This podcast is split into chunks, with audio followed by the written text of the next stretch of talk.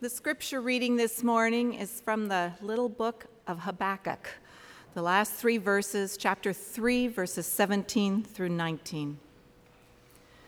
Though the fig tree does not blossom, and no fruit is on the vines, though the produce of the olive fails, and the fields yield no food, though the flock is cut off from the fold, and there is no herd in the stalls, Yet I will rejoice in the Lord.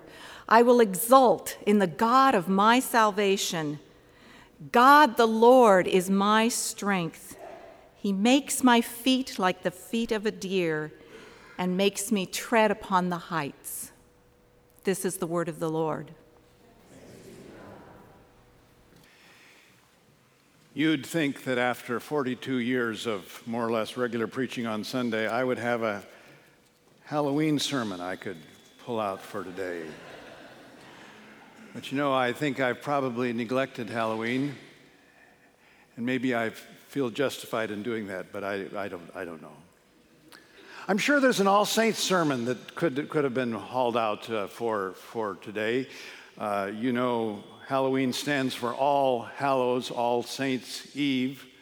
And so that certainly would have been appropriate. But instead, I have been drawn, as I've thought of this Sunday, to a simple one syllable word.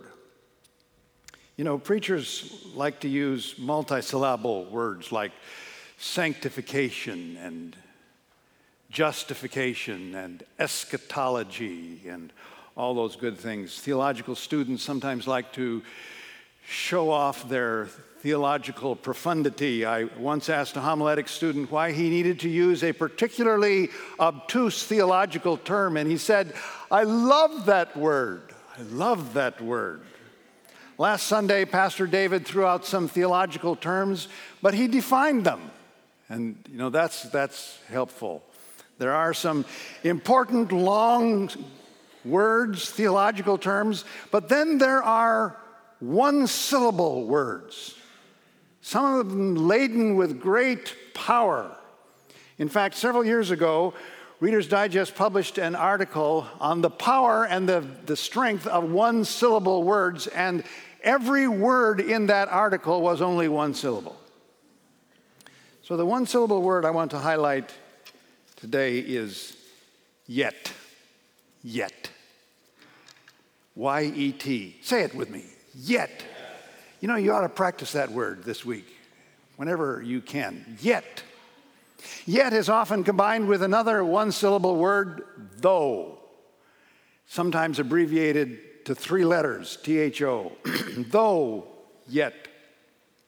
So try some uses of this powerful word, yet, with though. Though traffic in Seattle can be ugly, yet we love our city. Though the political tone and violent actions of these days is fear laden, full of threat, yet, yet, we believe that God has good purposes for his world. Though married life may be challenging and our spouse may not always make us happy, yet we will be faithful husbands and wives. And mine always does. Though we experience disappointments in life and in other people, and sometimes even disappointments in God, yet will we be faithful in our commitments. Though we struggle with illness, disability, yes, and aging, yet we will rejoice and we will trust in God. Though God hasn't chosen to answer my prayers in the way I had hoped sometimes, yet I will trust in and believe in God's goodness. So, how would you use the little word yet today from where you're sitting, from where you are in your life? Though yet. You, you remember the story of three Hebrew men far away from their homeland. They'd been taken captive by the Babylonians from Judah way to Babylon, and these three Hebrew men had learned to pray to their God from childhood up. Three times a day, they would get down on their knees, they would offer their prayers to God. Nebuchadnezzar king of Babylon, he believes in prayer too. But he believes everybody should pray to him. And so he, he sets up a huge statue of himself. And he says, If you don't pray to this huge God statue, I will throw you into a furnace and I will burn you alive. Well, what will the three Hebrew men do? You, you, you, know, their, you know their names Shadrach, Meshach, and we used to call it a, To Bed We Go, but it's a, Abednego, I, I assure you. Uh, but do you remember what they say to King Nebuchadnezzar? Though uh, or though we are thrown into the blazing furnace, the God we serve is able to save us from it. He will rescue us from your hand, O king. But even if, even though our God does not save us from the blazing furnace, even if God does not do what we believe God can do and what we are praying God to do, even though, even though, yet we will not serve your God or pray to the image of gold you have set up. In a little more recent history, Mother Teresa spent most of her adult life helping the poorest of the poor, the sick and the dying in Calcutta. And uh, she was a remarkable woman. But this wonderful saintly woman we discovered after her death also endured the agonies of spiritual darkness in her own heart. The dark night of the soul is what the church has called the spiritual darkness which Mother Teresa experienced.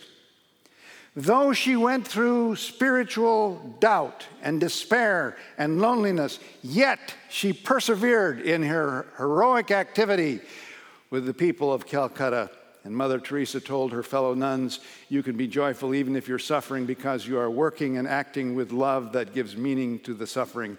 And I remember when Mother Teresa was given a state funeral by Hindu India. And I remember watching the TV and being amazed, amazed at that. You see, our story does not always turn out the way we hope or the way we pray. Some of us know people, situations for whom there has been fervent prayer, but there has been no miracle, no physical healing, and yet there's been faithfulness to God. When I was a relatively young man, and that was a long time ago, I spent five years as pastor of a college church in a rural area of Western New York. When we moved to New York, to Houghton, New York, there was a, a, gracious, saintly old man who lived and who had taught in that community, in the college in that community for, for many years. He was now retired, but was still a fixture in that town. And I, I, I learned a lot from watching and listening to older people in that community. I don't remember much about what he said, but I remember he loved the phrase, the invincible yet. Loved to use that phrase the invincible yet, and I've never forgotten that phrase, though it's 36 years since we moved from Houghton. Dr. Shea drew this vision from the scripture reading of today. Once upon a time, some 600 years before Jesus, there was this preacher named Habakkuk. The word of God through some prophets feels like a hammer. But Habakkuk primarily talks to God, and then Habakkuk listens to what God says. Habakkuk starts by complaining to God about what God seems to be doing or not doing in the world. Habakkuk calls God to account for the way things are going. Oh Lord, how long shall I cry for help and you will not listen? Destruction, violence are before me. Strife and contention arise. The wicked surround the righteous. Judgment comes forth perverted. What a way to talk to God, don't you think? But have we felt like talking to God that way? Maybe even recently? God doesn't seem to object to the outpouring of feeling to God. God seems to answer the prophet yes, the world's in a mess. Here's what I'm doing about it I'm stirring up the Chaldeans, I'm stirring up the Babylonians. They will be an answer to the world's evil. So, about this time in history, the, the Babylonians are on the rise across the ancient Middle East and they are sweeping across the ancient world. And in 587 BC, important date, in 587 BC, the Babylonians would defeat and destroy Jerusalem. They would tear down and burn the great temple built by Solomon. The Babylonians would take most of the people of Judah away to Babylon and into captivity.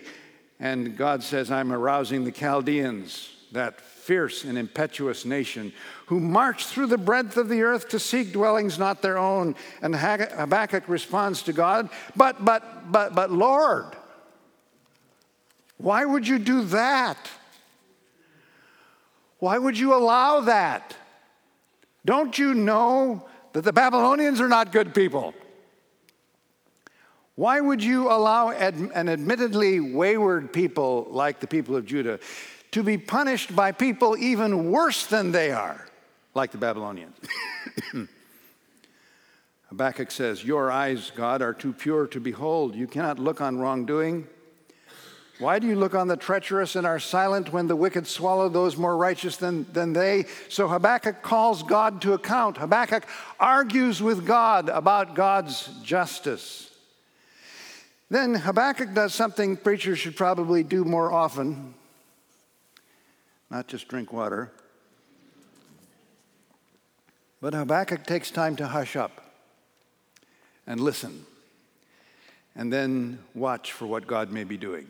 He says, I stand at my watch post. I will keep watch to see what he will say to me and what he will answer concerning my complaint. Out of this listening time, God does not fully explain to Habakkuk the reason for everything that's going on. God does not fully explain the whys of what's going to happen. But Habakkuk arrives at this conclusion. He says, The Lord is in his holy temple, let all the earth keep silence before him. God does let Habakkuk know that the Babylonians also will face consequences for their wrong. and according to history, the Babylonian Empire was eliminated, wiped out, succeeded by the Medo Persian Empire. And so Habakkuk declares, I will wait quietly for the day of calamity to come upon the people who attack us. After this history lesson, and maybe I've caused you to settle into a mid morning nap, here's the final chapter of this three chapter little book. It's a song to God, and it's a song that climaxes in a powerful statement of faith. It's an affirmation of faith which hinges on that little word, yet. But before we get to yet, we've got to go to though. In the context of though, I hear at least two things in Habakkuk 3. One is calamity. Though the fig tree does not blossom, though there is no fruit on the vine, though the produce of the olive fail, though the fields yield no food, though the flock is cut off from the fold, though there is no herd in the stalls, for an agriculture based society, that is absolute calamity. This was before the days of manufacturing and high tech. See, there was no Boeing, no Microsoft, no Amazon. And even city dwellers depended for their well being on the produce of the field, the uh, orchard, the vineyard, the herds Everything would be destroyed by the approaching Babylonians. It would be a little bit like though the stock market tanks, though real estate prices bottom out, though terrorism is a constant threat, magnified by 24 hour news, though shootings in our neighborhood and in our places of worship happen way too often. Or make it more personal, though my diagnosis is bad and treatments don't seem to be successful, though my job has been terminated, and though my spouse leaves me, and though I feel myself disappointed with life, and though I'm going through a significant depression, though there's calamity on the horizon, though, though, though. If calamity is one thing we hear in the context of though, another is continuing questions. As I read Habakkuk, I hear continuing questions implied. And Habakkuk does not receive a final answer to his questions, to the question of why, how come. You see, God is not obligated to explain everything to our satisfaction. You thought about that for a while? God is not obligated to explain everything to our satisfaction and to answer all the questions about why things happen the way they do. The though of life may include continuing questions which we have to face if we are honest. And in the midst of these questions, Habakkuk looks to God who God is, what God has done, what God says. Last Sunday, Pastor David talked about embracing embracing the mysteries about God, and I agree. But I would suggest the use of what I call a mystery bag. When I do my best to figure things out and I'm not satisfied, I put things in a mystery bag and I put it on the shelf for at least six months. Just leave it alone. After six months, I get the mystery bag out and rummage through it and say, okay, here's an unanswered question. Um, see if there's any answer to that question now. If there's more light on the question, great. If there isn't, let's put it back again, the mystery bag on the shelf. We do not have to have answers for everything. Some things are a mystery. Though there is calamity and though there are continuing questions, there can still be the yet. Feel the power of the invincible yet. And in the yet, I hear implied a focus on God. Listen, God the Lord is my strength. He makes my feet like the feet of a deer. He makes me tread upon the heights. Again and again in the Psalms, the secret of effective living, the secret of surviving the though to the yet is choosing our perspective on life. Will my perspective be focused only on trouble? It's kind of hard these days whenever you turn on the TV, there seems to be trouble. Will my perspective be focused on how people have disappointed me? How life has disappointed me? Maybe how God has disappointed me. You know, one reason I read the Psalms just about every day is because every day, every day, I need that focus on life. I need that focus on life. So, does life look full of trouble? We look at the though of life and tell God about what we see. Someone recently told me that he was disappointed with God, and my quick answer was Have you told God that? We tell God how bad things look. But then we choose to fix our attention on who God is, what God is like. God, the Lord, is my strength.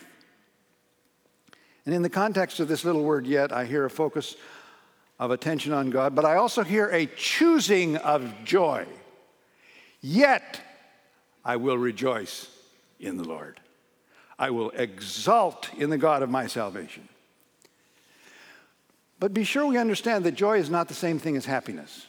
I think we get these confused sometimes. Joy is not primarily an emotion that comes and goes. Joy is responding to who God is, even in the midst of hard things. I will rejoice in the Lord, sings Habakkuk. Rejoice in the Lord always, says the Apostle Paul to the Philippian church. Yet means that we choose joy even in the midst of though wrote Henri Nouwen Joy does not simply happen to us. We have to choose joy and keep choosing it every day. Joy does not just happen to us. We have to choose joy and keep choosing it every day. Though, yet. Kim was a top ranked speed skater.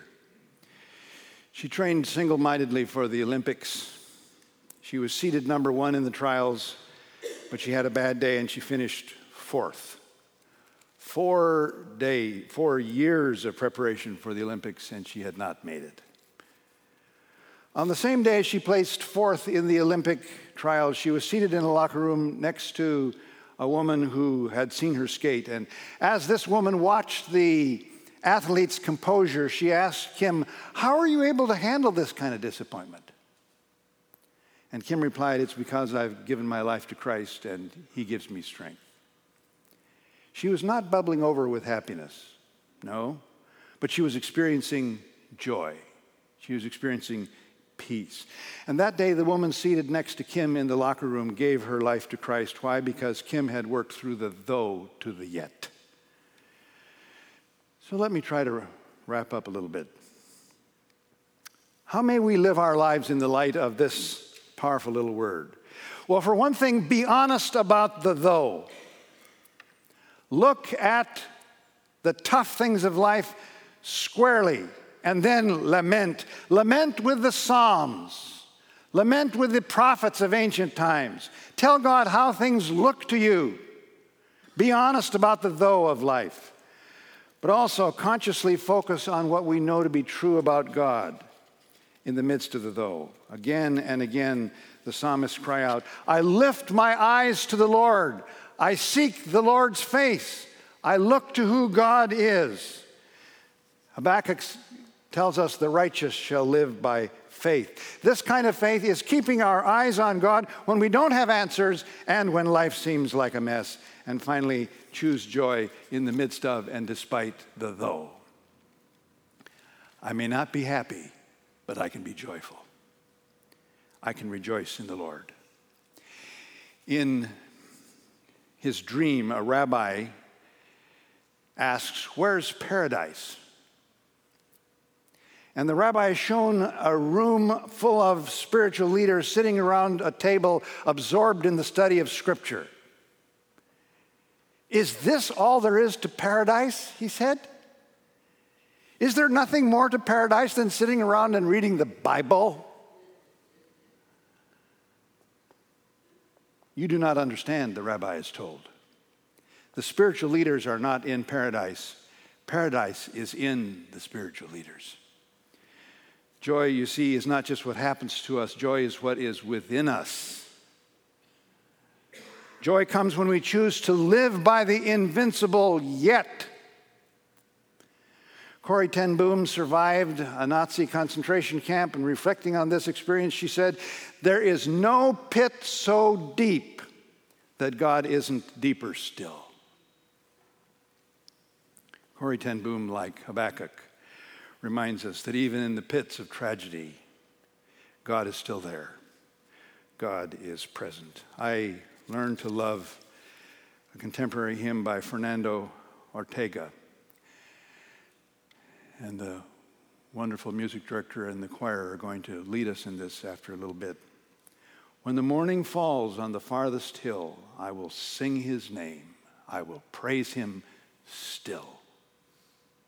When dark trials come and my heart is filled with the weight of doubt, I will praise him still.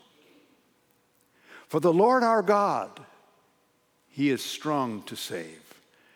From the arms of death, from the deepest grave, and he gave us life in his perfect will, and by his good grace, I will praise him still. I invite us in some moments of silence simply to open our hearts to this God who's promised never to leave us or forsake us, who is with us in the midst of whatever we may be experiencing. And I encourage us to lay our though before God. Let us be in prayer.